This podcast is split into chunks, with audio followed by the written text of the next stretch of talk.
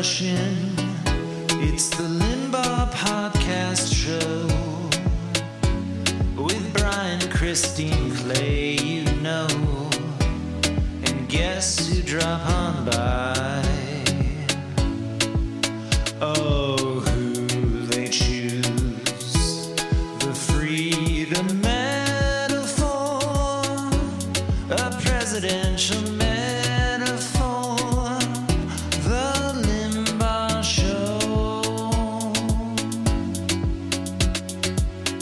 And welcome to The Limbaugh, a podcast about the Presidential Medal of Freedom, people who have received it, people who should receive it, and people who should not have received it. I am one of your hosts, Brian Tuft. I'm Christine Sear. And I'm Clay Russell. Guys, how are we feeling? What a week. Yeah. Mm-hmm. Feeling okay. Um, I feel like I'm finally paying attention to the mayoral primaries in New York City. I don't know if anyone else is. No, not at all. I, I feel bad We're all just like so spent, but it's like, after 2020. Yeah. well, there's that, and then there was like, do you guys remember what a like constant bag of drama? The last time we had a Democratic uh, primary here in New York City, it was the Anthony Weiner primary, and we ended up Oh. with Bill De Blasio just That's because. right. Like I don't know, everyone was just like that guy. Like after uh, Carlos Danger had to bow out in disgrace. Like one of the qualifications uh, is that the uh, mayor did not expose himself. Uh, that was one of the ways that you could get into office back then. Framing it by telling us that that's how we got Bill de Blasio is truly the ultimate reminder that he is the gift that just keeps on giving. Like, there was the email scandal and the laptop for With Hillary. Hillary, yeah. Like, Yeah. wow. Thank you so much, Anthony Weiner. Oh, he's one of the most consequential people in American history, and I'm not exaggerating. is not a compliment. Maybe Yeah. he could be a future Limbaugh recipient. We'll see. Yeah. For having the, the worst effect on.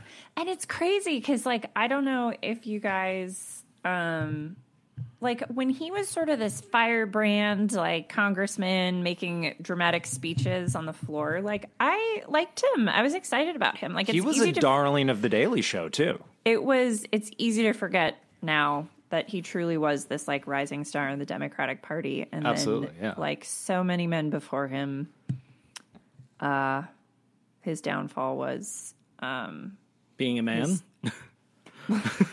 exactly yeah let's just leave it at that Right. But I mean, there are, I'm sure that someone is going to reach through their, their phone and, and strangle me when I say this, but there are some parallels from those early Anthony Weiner days when he was in Congress and AOC, and that like Anthony Weiner was, vibe, yeah. was, you know, very vocal about his liberal beliefs and wasn't necessarily, uh, ironically, that Clinton era of shying away from, from having any type of left leaning views. He, uh, you Yeah. know, he was proud of his viewpoints, but, uh, oh boy, is he a flawed human being. well yeah and on that note the person i'm most excited about for the primary is maya wiley who don't rule her out just because she's a former de blasio staffer she's basically like disavowed him um I still argue that hating Bill de Blasio is the last bipartisan issue in New York. It doesn't matter where Oh you my fall on the spectrum. If you walk outside right now and say, I hate Bill de Blasio, somebody will tell you, me too. I know. That's in my family. There's very, very little common ground, and being anti De Blasio is is one of the few. So I am going to miss that actually because uh, hopefully I'll like the next mayor more. I, I intentionally have kept myself uh, away from the mayoral coverage. I am intending on really looking into it about a month before the primary. Why? Why Maya Wiley? Why do you like her? Yeah, no, she didn't have um she wasn't chair of anything, but she worked for um she was in the district attorney's office in New York. She was a counsel to Bill de Blasio. Um, she worked for the NAACP Legal Defense Fund, the ACLU. You know, she's just um, so she's a woman of color. She's a black woman.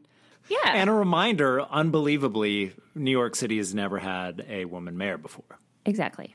So I just I don't know. I just and I get like a good vibe from her. I started going to like Zoom meetings with her committee or her campaign, and I just kind of like I hate to say it, but it's so hard to stay engaged Absolutely. over Zoom, and I just sort of so I just like I'm just and and aren't we gonna have okay? We're getting a little tangential here, but are we gonna have this is gonna be the first election since um, ranked choice voting uh, was enacted for New York. So you are going to pick. You're going to be able to pick.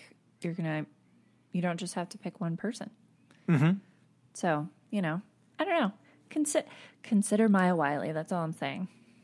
All right.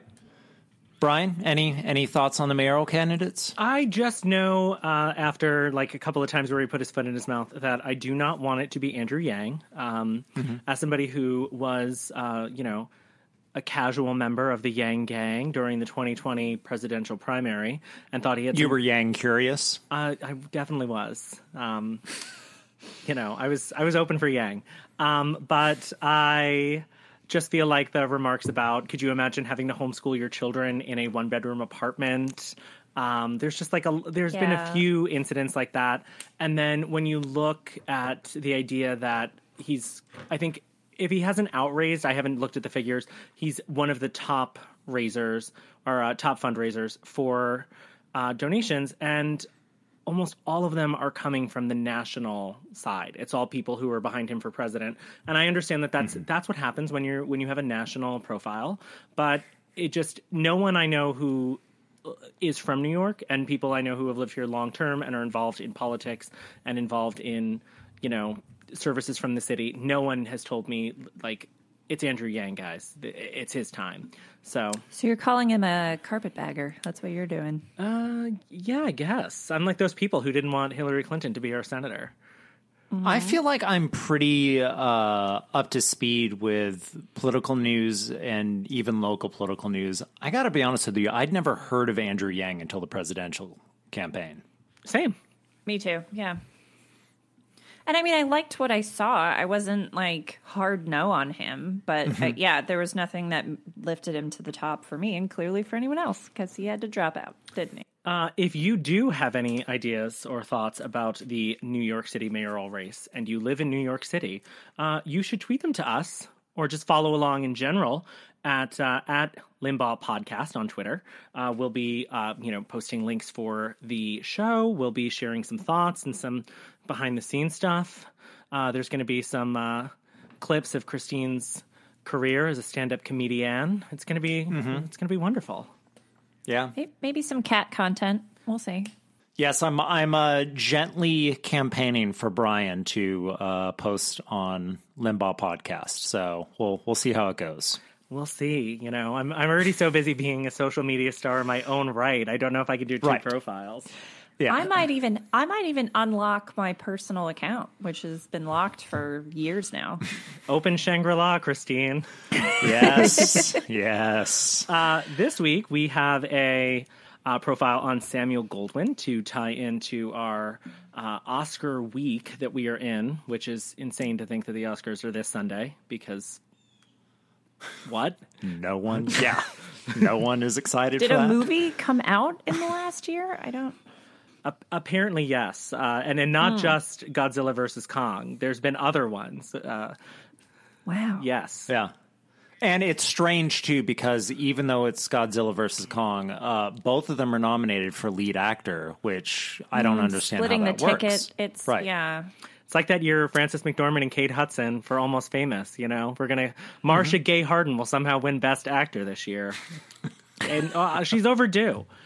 Um, uh, circling back, do you guys have any apologies? Anything you want to atone for for last week?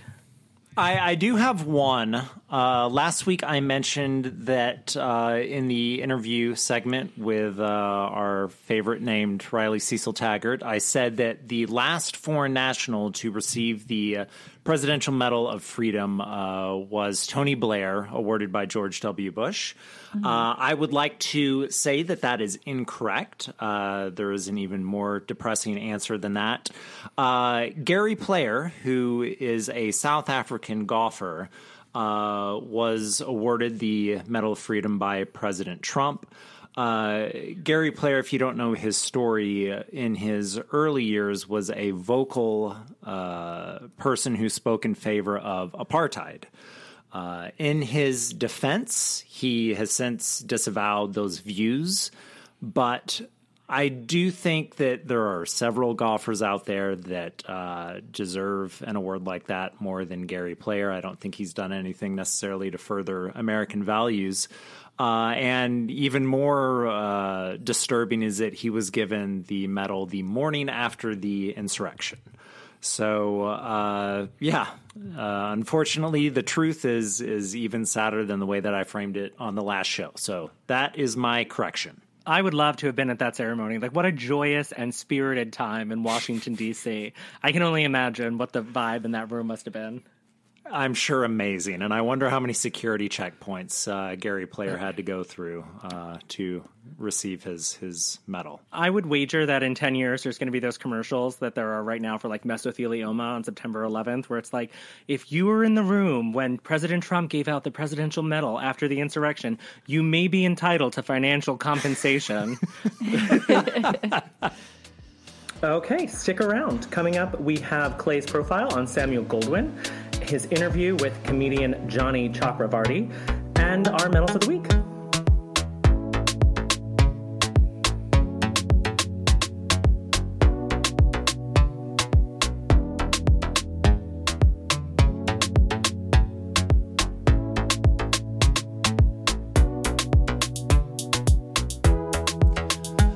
Folks, get out your ball gown. It's Oscars week.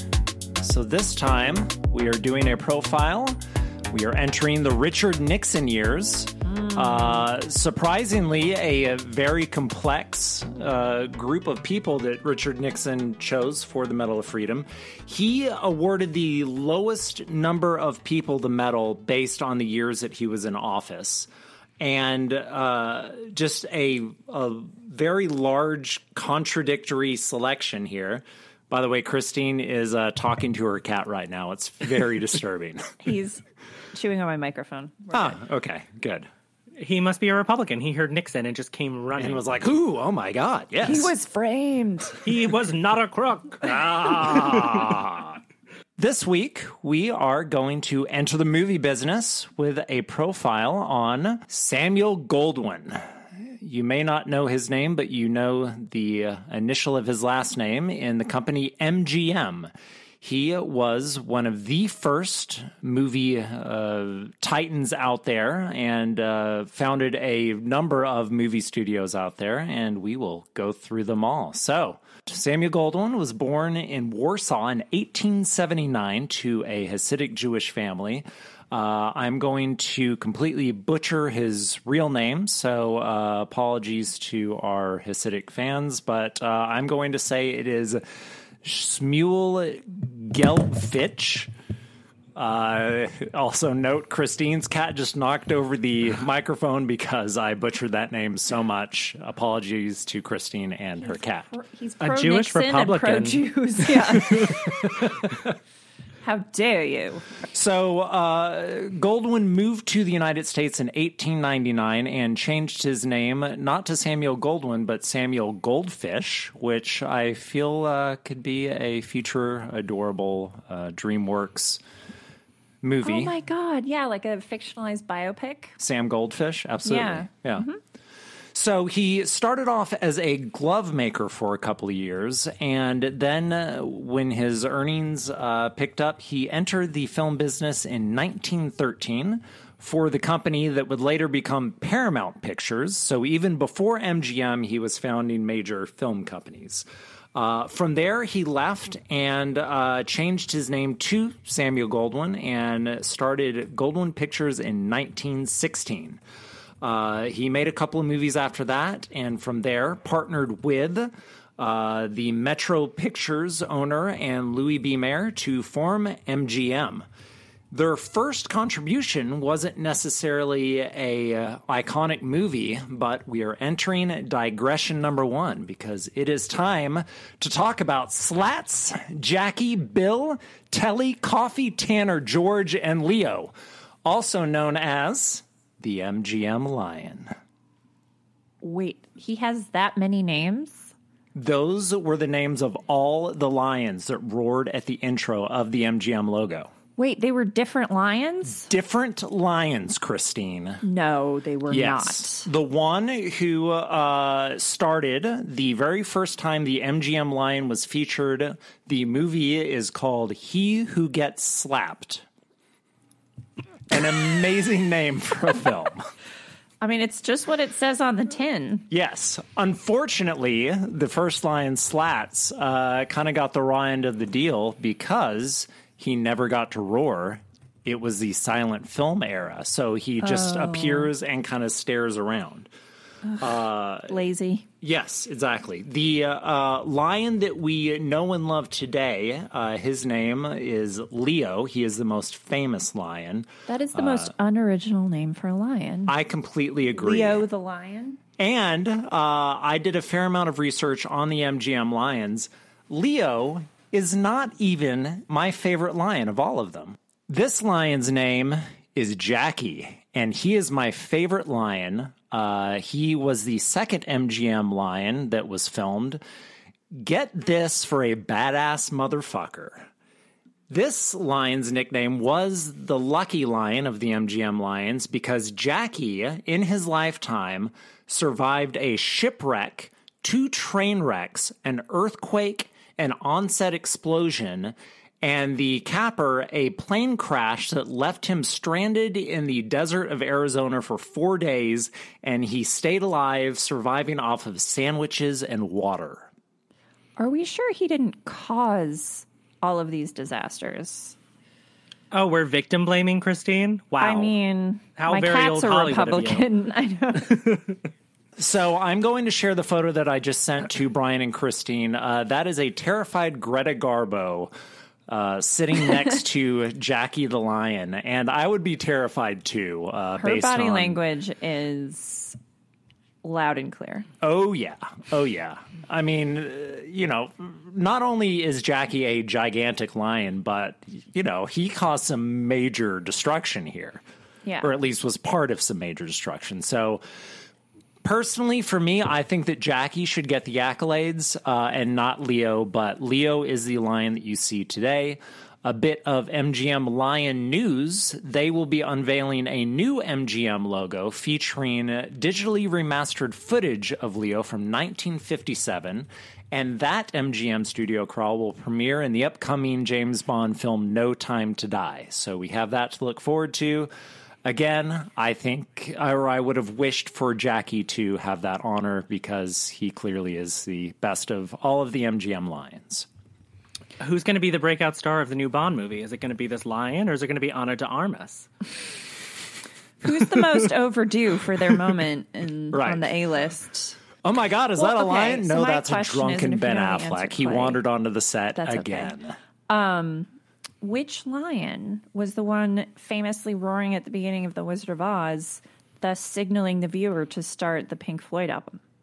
Ooh, there actually is an answer to that. Uh, we'll edit this segment down. I'm going to look this up here. Jackie.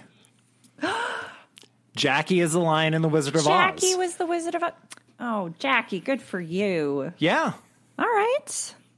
So, uh, folks, if you learned one thing on today's Limbaugh, it's that Jackie should be your favorite MGM lion and not Leo. I mean, Mm-hmm. my favorite is Bert Lahr as the cowardly lion, but Oh my God, what an iconic performance. oh, yes. So there are two lions in the Wizard of Oz. yep. Jackie and uh, and the Cowardly Lion. Mm-hmm. Very good. All right. Incredible. Incredible. So after MGM started, Louis B. Mayer took over, and Sam Goldwyn actually uh, uh, formed another company, Goldwyn uh, Pictures, and went on to make such films as Guys and Dolls and Porgy and Bess. Uh, and yeah, that was pretty much what he did. He was a studio titan. He lived to the age of 94. Uh, so uh, I've thought long and hard about why Richard Nixon chose Samuel Goldwyn. I did a bit of research on this. He has no ties to the Republican Party whatsoever, was not a big uh, contributor. That was my initial theory for why he would have received the award. I think that, you know, that's a pretty common thing with uh, Donald Trump's choices Oh as, God, as I'm so major contributors. Uh, so yeah, I think that if I was to guess why he was chosen is because Richard Nixon uh, is a president from California, and so I think he wanted to honor the film industry by choosing someone again who lived to the age of 94, which was unheard of in the 70s, and uh, was there from from the start of the movie industry.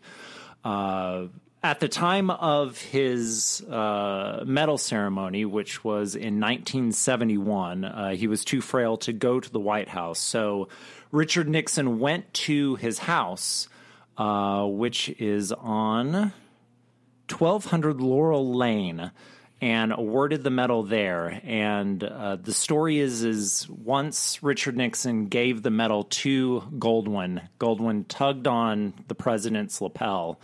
Nixon went down, and Samuel Goldwyn whispered into Nixon's ear, "You're going to have to do better than that if you want to carry California." Wow. Which is an amazing thing to say to Richard Nixon. That's such a good line that I was going to make a joke like, did Richard Nixon go himself or did he hire someone to break into his house? And my joke doesn't feel as good after that. Yeah, yeah, truly impressive stuff.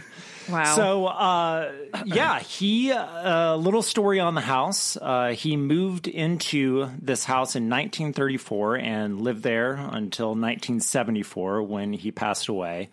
Uh, people who visited and partied at that house included Katharine Hepburn, Cole Porter, Irving Berlin, Gary Cooper, Jack Benny, Frank Capra, Marlene Dietrich, Clark Gable, Lucille Ball, and Eleanor Roosevelt. So, a pretty no famous people. place. No, not at all. not at all. Uh, it was actually in the Goldwyn family until 2015. His son uh, had the house, and when he passed away in 2015, it was sold to a new owner. Uh, and the owner has spent the last couple of years restoring the house. Uh, there is one addition that was made. A recording studio was uh, built in this house. Uh, and a album was recorded last year. Brian, if you, I don't know if you've heard of the album. Uh, it's called uh, Folklore. No, I haven't. That's right, because Taylor Swift owns Samuel ding, ding, Goldwyn's ding, house. ding, ding, ding, ding. Three episodes in a row with Taylor Swift. Thank you, folks. I did it. I did it. Samuel Goldwyn tied into Taylor Swift. Thank you very much. We're going to fit her in every podcast. It's going to be like Tasteception. Good. Brian, are you impressed? I'm blown away. I also can't believe that she owns that house and Rebekah Harkness's house in Newport, Rhode Island. Like she is truly just like snatching up iconic real estate. That's right. Yeah. I uh, I made sure to really like go low key whenever I led up to that moment, and I think that I nailed it.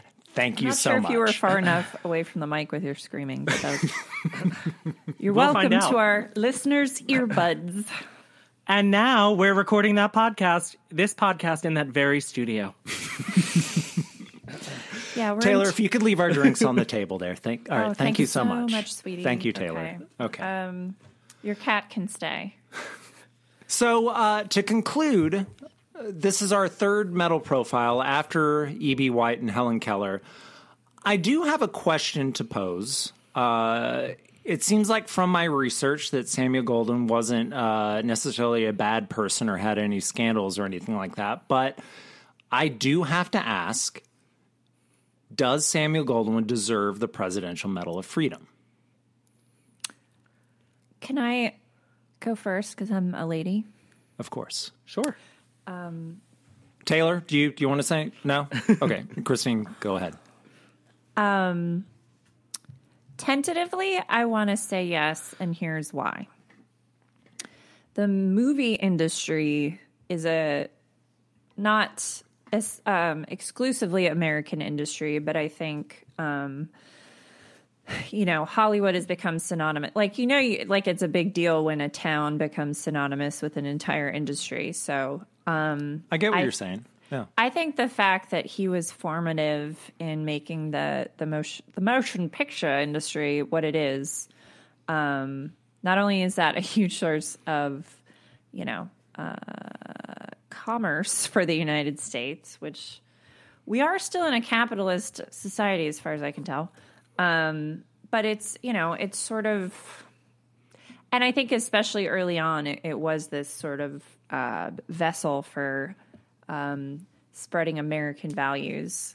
Um, you know, there were what was it? There was like the morality clause. There was like a while where there was a whole bunch of now very um, innocuous stuff that you weren't allowed to do in movies, and um, so okay, that's those are that's my little spitball. I say like, yeah, I could s- I could see a case for it, especially um, especially with what the the movie industry did for the United States as a as a country. Yeah, for promoting American values, sure. So when I started doing the research, I had conflated Louis B. Mayer with uh, Samuel Goldwyn, and I would definitely have an easier time saying no to Louis B. Mayer. Um, I just like I feel like every time he comes up in conversation, it's not good. There's that whole thing in the Renee Zellweger Judy movie where uh, he has this like creepy scene where he on the set of The Wizard of Oz where he's weird to the young Dorothy or uh, the young Judy is Dorothy. Um, what I will say, um, and honestly, like if you have some tea about Samuel Goldwyn and you think that he should be canceled, jump into our DMs. I want to hear Yes. all of it. Um, but At he did Limbaugh win. podcast. Limbaugh podcast.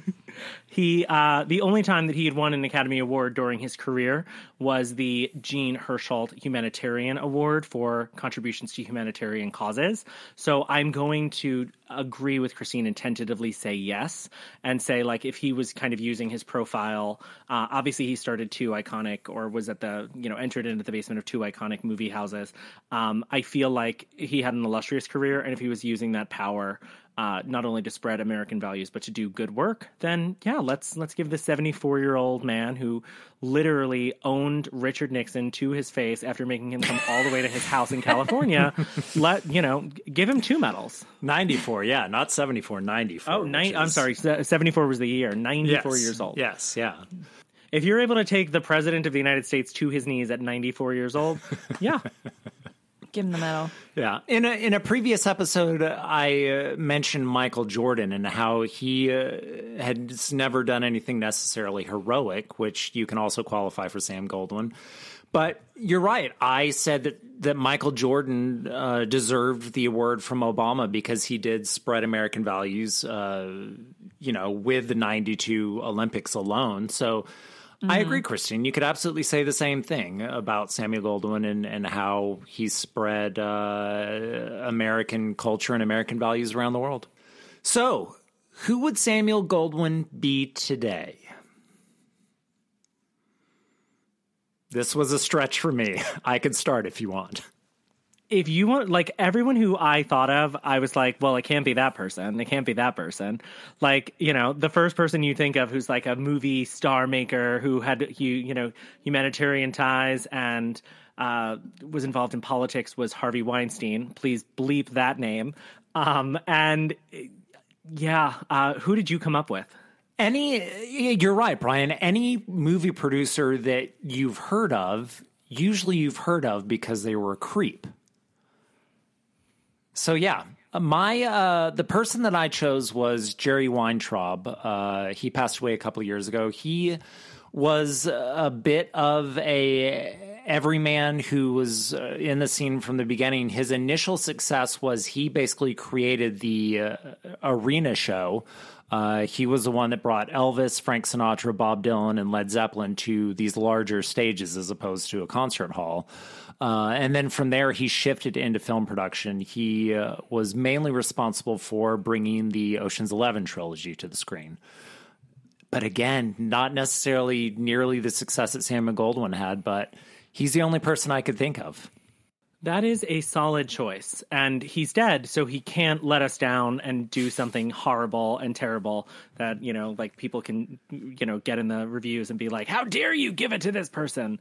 Um, so yeah, safe bet. You know, if you're going to bet on a white man in Hollywood, it, it's either Tom Hanks or someone who's already dead.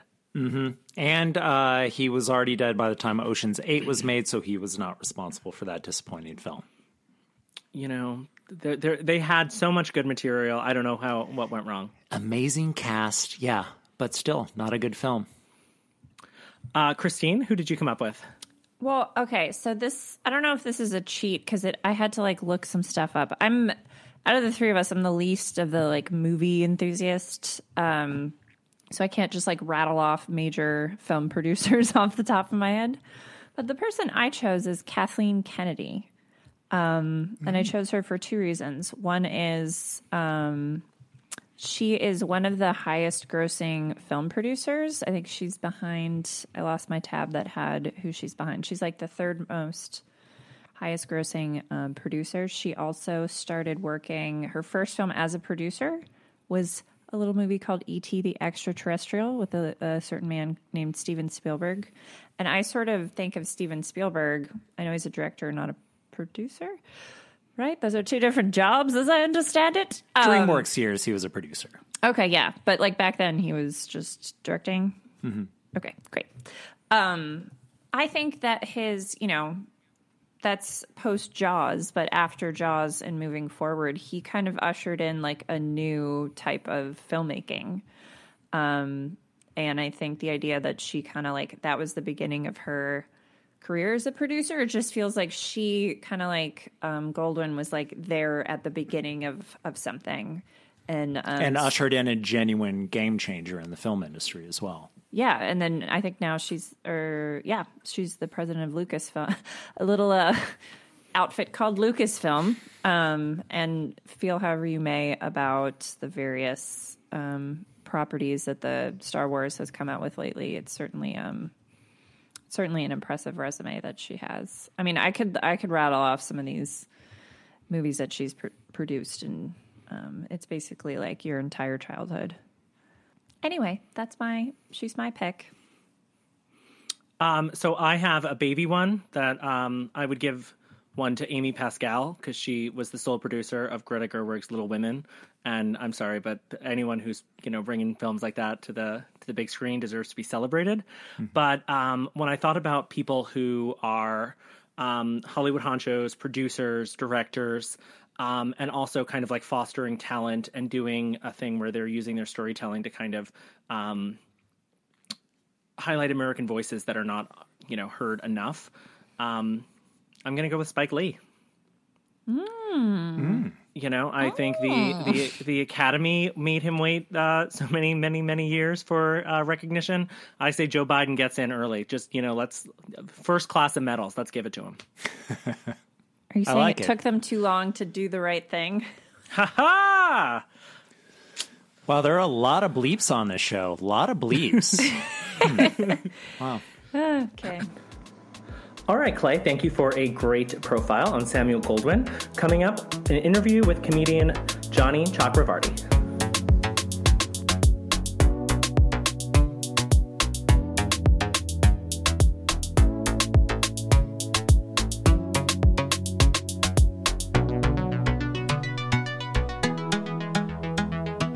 Our guest today is uh, California raised, Brooklyn based. She's a actor, writer, comedian. Uh, you also know her as the current reigning champion of the television show Survivor. Uh, it says here the source of that is her dreams. Jani Chakravarti, welcome to the Limbaugh. Can you imagine me on Survivor? I think you'd actually do very well. Maybe in the social aspect, but really me running through the sand. Kill me. But I feel like I feel like just all of you gathered around a log at the campfire, just like you would, you know, really get in depth with with speaking, and you know, eventually you would sneak away and then get whatever it is that you're supposed to get. Okay, should we should we get into this? Yeah, let's do it. President Chakravarti gives us gives us her pick for the Medal of Freedom. Um, so for my Medal of Freedom, I would award it to the creator, the founder, the icon, Harry Snyder of In N Out Burger. Wow, that's a choice. I, this is the first medalist that I've never heard of before, to be honest with you. Who the hell is this person? Oh my! What is well, his name again? The big question. Well, have you had In and Out? I have had In and Out. Yes, there uh, is one in Fort Worth, Texas, and my parents took me there to eat it once before they dropped me off at the airport. It was very good. I believe Yeah. they opened the Texas locations in 2011 on my birthday, May 11th, 2011. I love how. Have you ever even been to Texas before? No, No, no, but you know the Texas date of In and Out Burger. So, as a young child, you bit into this cheeseburger and then said, I'm Well, going to give them a Presidential Medal of Freedom. it changed the game for me. My parents were what? Well, my parents are both from India, right? A predominantly vegetarian state. My parents never had beef prior to immigrating, and so when they did, they thought it was like a when in Rome situation. So they were like, "Well, we Okay. got to go to McDonald's and get it over with." so they went to McDonald's. It was a My- right of America to eat Yeah. a an awful hamburger. A hundred percent. Stepped off at JFK Airport and we're like, we got to do it. so they go to McDonald's. My mom has never had, at this point, hasn't had neither chicken or fish. My dad has had chicken, fish, and lamb would be the red meat that they Okay. that they eat, no beef. And they go in. My mom, she's like halfway through a cheeseburger, runs to the bathroom. She's sick. It's not a good time. She's throwing up. My dad goes and orders like four more burgers. He was like, I don't know what you And- people did, but these are God delicious. Thank you so much. So he's hooked on the red meat game, right? My mom, not about it. Not, I was not doing it. not having it. My mom basically was like, "We're raising her a vegetarian. I'm not doing this." He was like, oh, "Okay, all right, fine." And so they basically stuck with it until one day in like preschool, my hot boyfriend Ryan can't remember his last name because that's how little he meant to me. boyfriend? Didn't we all? I guess. You ha- did you not have a girlfriend in preschool? I gotta admit, I maybe I forgot. You know, it's okay. It's easy to forget. I forgot his last name. All right. you know he had blonde hair little nose little button nose so anyway at my, at my preschool on wednesdays they would do a thing where like one wednesday would be pizza hut another wednesday it would be like uh kfc and then another one would be mcdonald's so it would be a rotation and It i sounds was like your childhood was basically a scene from ET. Is is what this is? yeah and harry snyder was in my closet wearing old ladies' clothes when i found him I'm little Drew Barrymore. Right, yes. when I find him. Oh, so I wasn't allowed to partake in those days because of the meat. So I would Yeah, be able to rules. have like mom's rules. I would be able to get French fries. And so I look over at sexy little Ryan. I'm like, "Can I have a bite?" And he's like, "Yeah, okay." And I take a bite, and then out of the I still have this like burned into my brain. On the corner of my eye, I see two teachers like running at me in slow motion, like, "Put that shut down!" I was like, "What's happening over here?" They slap. Yeah, right? They slap it out of my hands. Poor Ryan didn't even get to eat his burger that day. Aw. I know. And that's how things ended. Just kidding. But so I, they had to call my mom and be like, we're so sorry, but she had beef today. And my mom, just her face filled with dread. And my dad was like, okay, so she had beef. What's going to happen? Welcome to the club, Jani. I know, right? And so my mom would travel a lot for work. And so on one of those times, so with my dad, and he was like, I mean, the man loves a cheeseburger. He loves meat. And he was like, well, we could go to In and Out for food. I was like, what? so you like, like- started off as a young child playing around with McDonald's, but very quickly graduated to the hard stuff within and Out. Oh, absolutely. Once I had my first bite, I didn't get the hype because at the time, like, uh, McDonald's isn't Because like you were great. six. Right. I'm also a child, and I'm like, I'm Right. sorry, but this meat isn't quality. Yeah.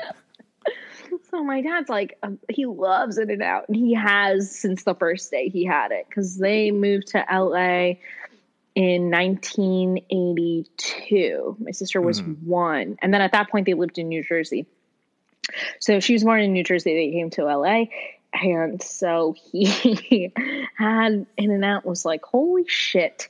And it became like a family staple because my sister never went through a vegetarian phase. She they raised her to eat everything. So they would get in and out. And then they brought me in on this little get together and I was like turned.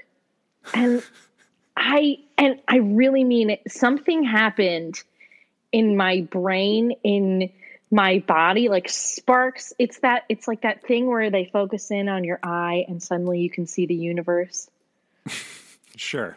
That's what it was. We're still me. talking about a hamburger place, right? I reached enlightenment upon bite number one. Okay. And here's the thing here's why I think that he does deserve um, the, the Medal of Freedom is because to me, to change the burger game the way that he did in such fast service, he he he came up with the two-way speaker box, Harry. Bravery. Yeah. Yeah. You know, for the drive-through. And also I do. I remember just like hearing like, oh my god, In and Out's coming, In and Out's coming, In-N-Out. and like I'd never really heard of them before, just because you know they weren't in Texas, and so yeah, Right. it was a big deal when they opened over here. And I, I've heard a lot of people say that it is overhyped, and I get that. I get that. You know, it doesn't have to be for it- it- not everybody has to like everything. It's Right. definitely like the fact that it was such a fundamental part of like my childhood and something that my But it family also sounds did. like they treat employees decently, which is like a big thing. You don't really get that a lot today in like major chains. Exactly. I think so too. And they do make sure people are taken care of, which I very much appreciate because wh- where where do you see that? You only see that in Right. small businesses, you know? Yeah. And also when you bite into it, like they're the ol- they were the first fast food chain chain to put Thousand Island on a burger, and to me, it's just genius because of the tang that it brings to a burger. They mustard grill it, and I so when they remember mu- that. Yes, they'll put mustard on the grill and then lay the patty on the mustard so that like acidic tanginess now is being cooked with like the fat of the beef and is just being soaked into that pat. I mean, come on. Can I be The honest with you? We're we're dish. recording this interview at eight fifteen at night before I have had dinner, and I hate you for for scheduling this for then because I'm starving right now. I actually can't believe I'm not being paid to do this because I like I are you kidding me? So what when you go when you're visiting home? Mm-hmm. What do you order? Take me through it. So we pull up at the drive-through. Pre- my family's probably annoyed that we're there to begin with. I've been doing been this since I like for five and a half hours about exactly what you're going to order. Also, even when they picked me up from the airport when I was in college, so this has been a thing since I was 18. and then I think the last time we did this was the last time I was home, which was like two years ago. So I'm getting a double double animal style, which is when they do Thousand Island dressing, grilled onions, and um, there's usually like extra mustard grilled patties. So instead of doing your, because I think the regular cheeseburgers don't do mustard I should have never asked this question because now I'm just like I'll I'll eat my cat right now. I'm that hungry. Honestly, yeah. Throw a little Thousand I'll, Island I'll on turn into a mini Alf. Put Thousand Island and some pickles on that cat, and you will not think Yeah. differently. I do. I have to ask because my co-hosts are both native New Yorkers. Love it. Uh, I want you to kind of throw down the gauntlet. Why is In and Out Burger better than Shake Shack? Ooh. Okay, so I I need to address that I am a fan of both. Okay. It's it's important to know that because I do feel like it's so easy to take sides. Um, I think they both bring two different things to the table. I think that the things that I was talking about with the In and Out burger, with the tanginess and the freshness, I don't get tang or freshness from Shake Shack. If you even get lettuce, you're lucky. And I don't know if Right. you've ever, it's like I need to see my lettuce peeking out the edges. You know what I mean? I mm-hmm. like knowing that my cheeseburger has been put into a, a sleeping bag put, bun. I want to see the the. You want to know that it's cared for, right? Yes, when you tuck your kid into bed, they pull the blankets up to their neck, but you see their heads peeking out of the covers, and you're like, "That's how I know you're safe in bed." That's I a wanna cared see for it- child. That is a cared for child. I want to see all of my ingredients doing the same with the blanket bun pulled up all the way to their heads. Do you know what I mean? Yeah. I want to see their heads peeking out of the covers. I want to know that there's a secret flashlight under there, so if when I go to bed, they can read their book under the covers. Absolutely. That's a well taken care of child, and that's how well taken care of I want my my burger to be. And that's why Harry Snyder deserves the Harry's- Presidential Medal of Freedom. Thank you, because he instilled those values in his family to continue carrying them on, and in a way that they still take care of their employees. I like it. So What do you think? we have Harry Snyder Harry Snyder? as Harry Snyder's legacy. yeah, that's right. so what about the Limbaugh? Okay, that one is going to have to go right to fashion designer Alexander McQueen for introducing low rise jeans into the ether. How dare you? you made, you made, I mean, I had no idea that he was the one that popularized that. he had it was like i believe in like the 90s maybe like 1997 he intro- had a line it was like the taxi driver line or something and they were called the bumsters, b-u-m-s-t-e-r because you know they're just like they sit right above the crack Right. and then they blew up they blew up in the same way that like um t-shirt dresses became popular because i believe it was balenciaga just put their name on a t-shirt and the girl w- w- wore like a 2xl no pants Right. boots Yeah.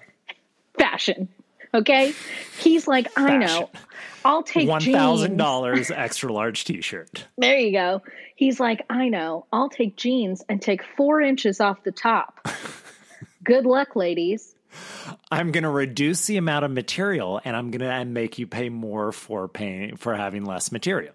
Yes. I, I, and like, I, I don't think that you ever had to have the struggle of like trying to pull those up and keep them up No, because no. they didn't. They did not stay up. I Even with a belt? Oh my God. There's no Or do you just do not wear belts? you, if you did wear a belt, I don't think like at the time it was like cool to wear a belt. It's like as you get yeah. as you get uh, get older, you stop caring of like what's cool and what's not. It's like I need this, I need this belt, and then you can like figure out how to make it work. At the time, it's like I've dropped something, and now it will stay there because if I tried to get bend over and get it, I would end up pantsing myself. I would pants So, myself. so give me your history with the low rise Alexander McQueen jeans. Like, how old were you when you tried them on? I take it it was a bad experience. Oh, a thousand percent. I also, when I was younger, was, I mean, I just did that first part about my love of a cheeseburger. So obviously, I was a chubby little child. Right. Um, Sure. And so when you um, have a, a chubby little tum tum, you need jeans to come over them. And then the fact that these jeans couldn't do that, they would just sit right under my pooch. Like, so my little tummy would just kind of like muffin over the edge. And so I was like, I have no hope of pulling these up any further. And so I still remember my tummy just like being scratched by the zipper. Oh. Yeah, it hurt. It really did. But like every kid in your school is wearing those too. So I'm sure like All a lot of of, people have America is wearing Yeah, these right, right. now. So it's like I can't not wear them because then I'll be the weirdo that's not wearing them. You know?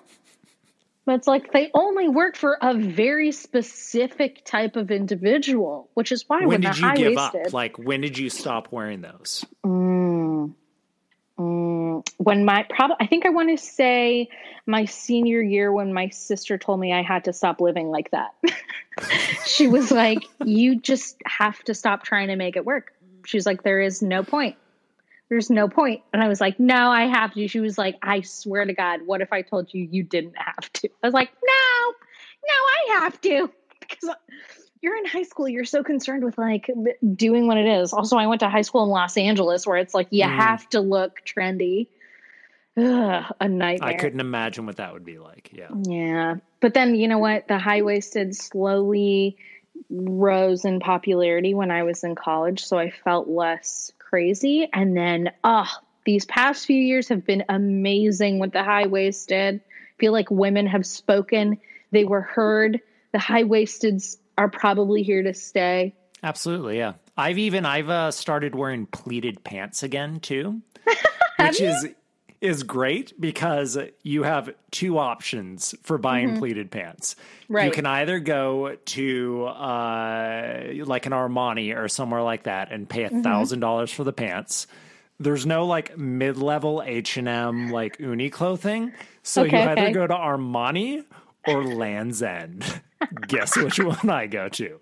The Land's one my End. grandpa goes to, and I I think I pay like thirty dollars for them, and I love it. I, I wear them every End? day to work. Yeah, That's where I had to order my uniforms from that I just mentioned in middle school. Ah, that's amazing. Land's End Land's End best. catalog. Yeah, Land's End is like, Brooklyn it, hipsters and grandmas from Iowa are like their two main clientele. is it also like Land's End is like very like Maine Patagonia esque. Oh yeah, like if you're not right? fancy, if you're not fancy enough for Patagonia, you go to Land's End. You go I to Land's it. I embrace it. Yeah, yeah. It's like if uh, because Patagonia also falls into the LL Bean category, right? Mm-hmm. Not Okay. not fancy enough for for LL Bean either. Yeah. Oh wow, okay. I don't know how these like white clothing tier systems work. So yeah, Land's so End is basically uh, let's see how can we do it on the power ranking um i'd say probably like target lands end ll bean eddie bauer patagonia So if, Yeah. Pa- if Patagonia is Martha Stewart, what what is Target on your white meter? paula deen Oh, okay. Really? yeah Okay. yeah Interesting. Yeah Jani this is this is great any anything else you want to say what uh what are you thinking as a native californian what are Mm-hmm. you thinking of uh of vice president kamala harris's performance so far Thus far, well, I gotta say, I'm very happy to see someone of Indian heritage in the White House. That's extremely exciting. Her middle I, name. I was an early I was an early supporter of her. I Yeah. you know she she ran a very uh, sloppy presidential campaign, but I was very happy when she was named as the vice presidential candidate. yeah, I think in definitely in terms of like a a person that comes from multiple cultures that are that need to be represented in this country. It's a great um, pick from that standpoint. Also, her middle name and uh, the name that my parents call me is the same name, so it's very very nice to be able to see her name on paper. That's awesome. I know it's nice. It's nice. We have the same uh, giant Muppet eyes, so that's also nice to see. When people are like, I "She imagine the vice like me." president is not a fan of low rise jeans. Oh, there's no way. She has common sense. I would hope. Yeah, common And- sense, and uh, you've seen her chucks, right? I have. I also Yeah. am a fan of. I I wear white chucks. You see my white chucks. Oh, I know, I know you. I'm a fan of the white chuck. I love it. Yeah, yeah. you California love girls. to see it. California girls. We're undeniable. Jani Chakravarti, thank you so much for being on. This oh is my god, are you kidding? Thank you. I loved it. I'll see you later. Okay, Bye bye bye.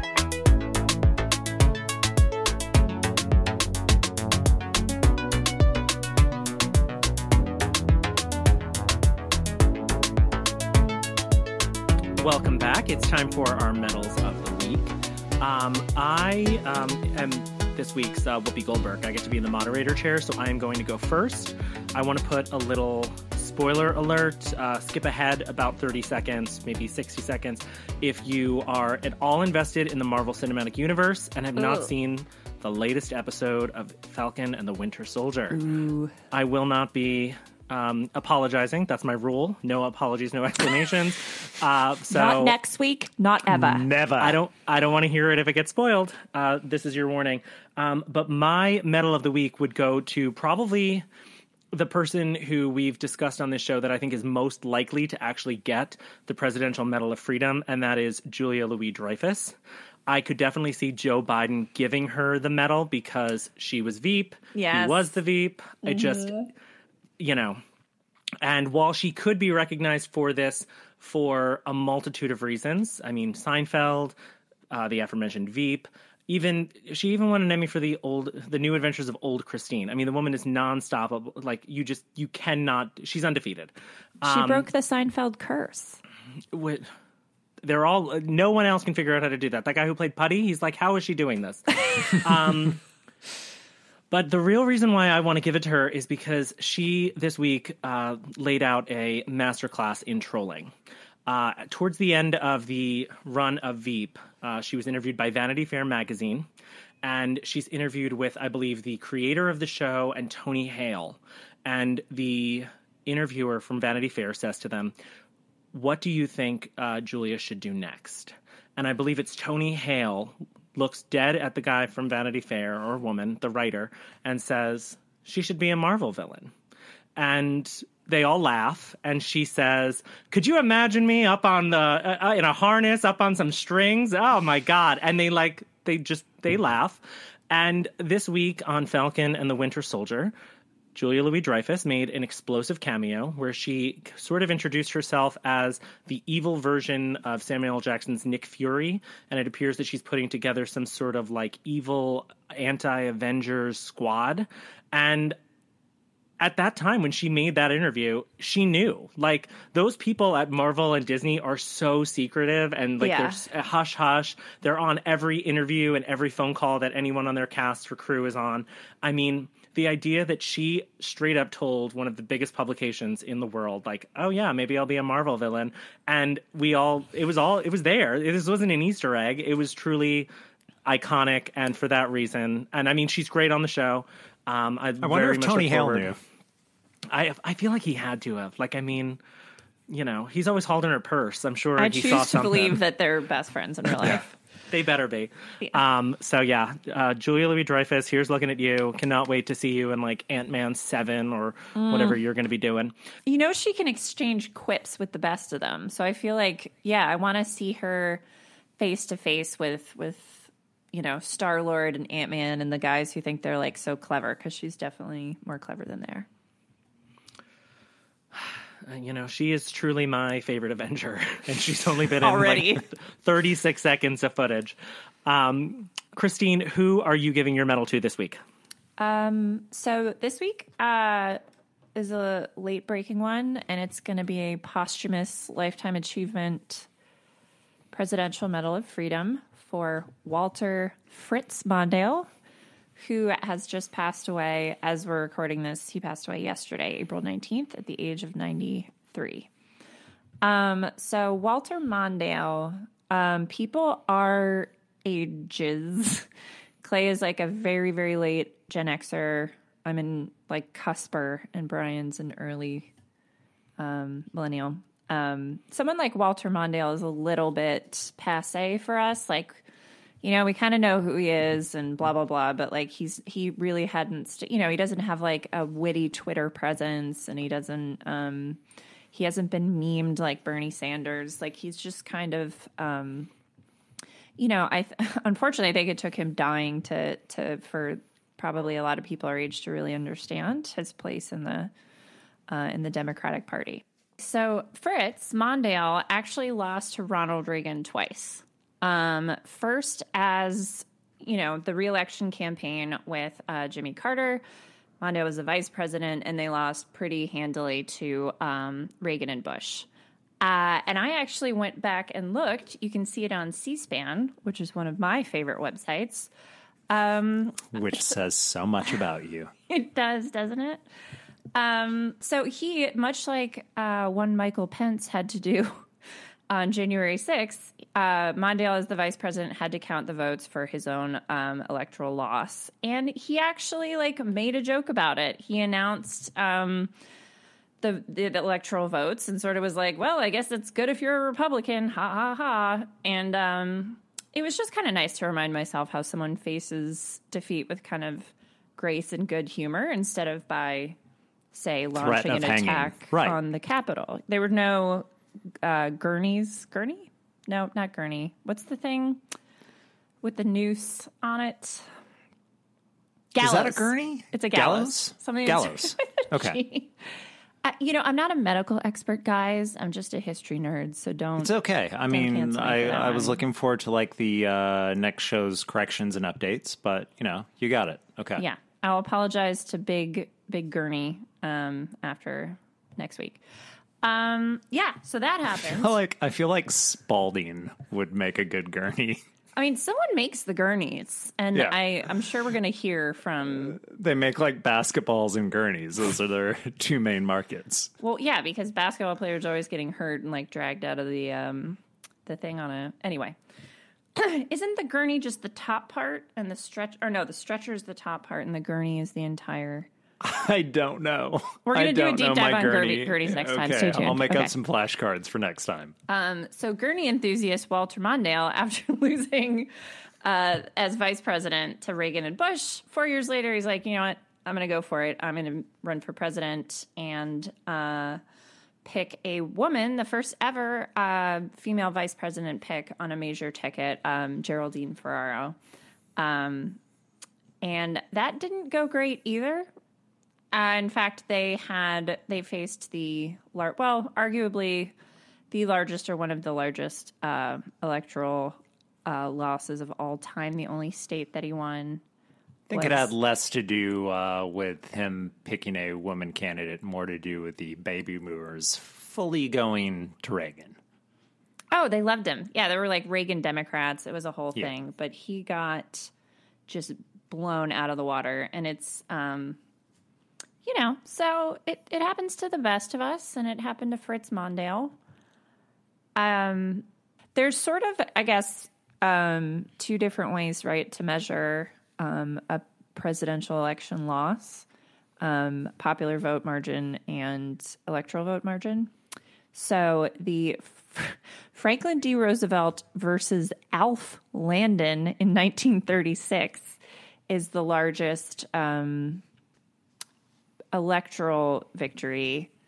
Um, no, I'm sorry, popular victory, but the Ronald Reagan versus Walter Mondale was the largest electoral victory. Um, the only state that Walter Mondale won. Oh no, wait, I'm, I'm skipping ahead. Sorry, but when he ran for president against Reagan for his second um, term, he the only state he won was his home state. He literally lost every other state. So it's He also won the District of Columbia, which, if the Democrats have their way, will be the 51st state. Here we go. You're correct. Um, anyway, just to conclude, you know, there were some historic firsts. Obviously, he was the uh, first woman to, first man to pick a woman for his vice presidential ticket. Uh, and so it's actually nice to know that he got to live to see Kamala Harris inaugurated as vice president.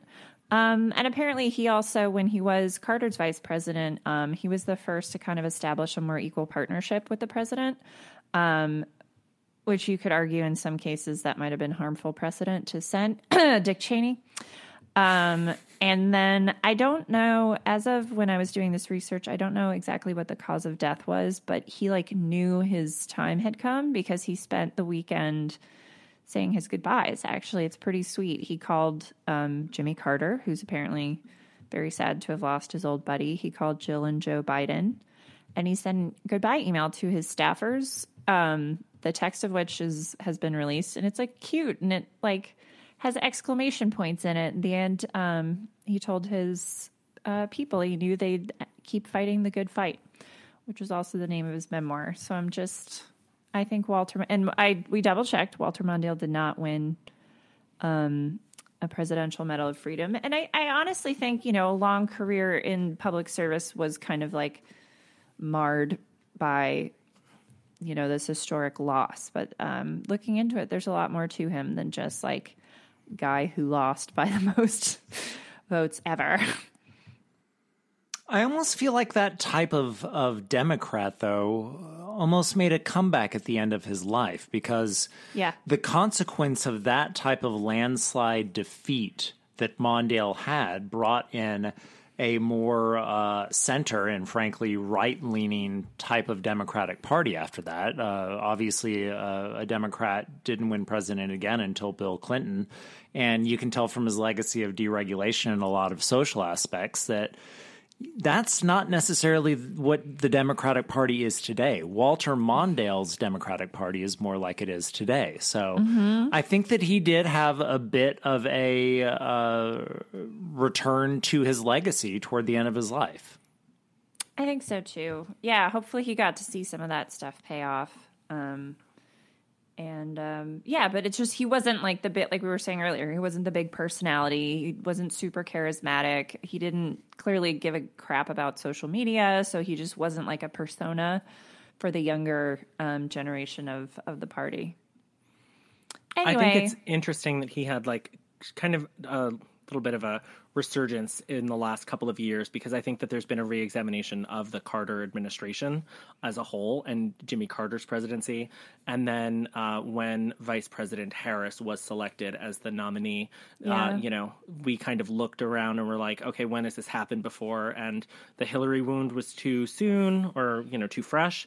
Uh, no one wanted to go out and look for Sarah Palin. Um, and there was kind of this focus where, you know, all of the media was kind of like, okay, it's Mondale and Ferraro. Let's talk about it. Let's get into it. And um, yeah, you know, I think uh, as you said, it's it's very very nice that he lived long enough to see uh, something that he was the architect for by you know having a uh, woman on the ticket. Agreed. Clay, uh, who is your medal going to this week? Yeah, uh, rest in peace, Walter Mondale. So uh, went from Disney Plus with Brian, and uh, I'm returning it back to to HBO. Uh, and another interesting documentary. Uh, this time, it doesn't have anything to do with Tina Turner. Uh, this has more to do with history. I watched a very fascinating four part documentary that premiered in March called "Exterminate All the Brutes." Which is by a uh, Haitian filmmaker named Raoul Peck. Uh, the story behind the film itself is that he uh, was nominated for an Oscar for Best Documentary for a James Baldwin documentary called I Am Not Your Negro. Uh, and HBO approached Peck and said, you know, bank, blank check, you can make a documentary on whatever you'd like. So he uh, absolutely cashed the blank check that he was given and decided to do a deep dive into the legacy of European colonialism around the world. Uh, and it is very much a tale of uh, the victors write the story of history. Yeah. So, what would that perspective be by the people that uh, lost in this colonialism? Uh, whether it is a legacy of genocide uh, or just straight up uh, being kicked out of your own country, uh, whether you know it is is many parts of Africa or Native Americans. Uh, very interesting style that the film is made into. Uh, there's very much a, a, Werner Herzog influence to the documentary, but for a documentary about extermination, I uh, have to be honest and say it's actually very playfully made, uh, which was an intention of the director. Uh, there's some very interesting asides. He is close friends with Josh Hartnett. And so they basically cast Josh Hartnett in all of the roles of the colonialists uh, going from today all the way back to the 1400s. And it is and kind it of it's a and it works. And the joke is that to uh, these people that were victims of uh, colonialism, that all white people look the same. And so it's just Josh oh. Hartnett over and over and over again. And I'm telling you, you should absolutely check out this documentary. Uh, I will promise you that you haven't seen many films uh, made in this vein, and he absolutely takes chances with this film. Uh, and Yeah, it. Uh, I think that you'll actually enjoy it. It's it's something that uh, that hasn't necessarily been talked about that often in historical documentary making, mostly because it is a very large and painful subject for a lot of uh, history in the the uh, last half millennia. So yes, exterminate all the brutes. HBO. All right. What was the director's name again? Raoul Peck is his name. Nice. It's always nice to see someone use their blank check for something worthwhile. If I had a blank check, I'd make like a Martha Stewart biopic. So like the idea that someone's actually telling like a worthwhile story with theirs, like kudos to that man. Absolutely, yeah. It's when you realize that you do see the production values of it and the risks that he takes. The first time that you're watching this this uh, documentary and you say to yourself, "Wait, is that Josh Hartnett?" Is a magical time. He was. Did either of you watch Penny Dreadful? He was actually really good in that. I heard that he's kind of semi-retired and that he just does projects that he likes now. And so, yeah, he was friends with uh with the director and uh, and was like, okay, sure, I'll play the villain in every single scene. I just said maybe yeah, maybe we've been sleeping on Josh Hartnett. Yeah, Maybe. I'd like to. Uh, I'd like to get Josh Hartnett's pick on who uh, he would give his limbaugh to. so, Josh Hartnett, if you hear this, jump in the DMs. We'll get you on the next show. yes. buy buy stock in Josh Hartnett. His time is coming, folks. What What are we going to call the Hartnett Renaissance? I wonder. You know, like reconnaissance, like Yeah. workshop it. You know, Okay. I heart want to be in on the. I want. I want to be on the ground level for this. Restart the heart. Um, okay. Well, uh, great show, guys. Great picks. Uh, we will see everyone next week. Um, can't wait to see what you guys have to apologize for. Yes, Limbaugh Podcast, Twitter, look us up. Don't forget to to subscribe. Smash that subscribe button. Smash that subscribe at Limbaugh Podcast. Leave a review only if you love it. Bye. See you later, guys. Bye. Have a good week.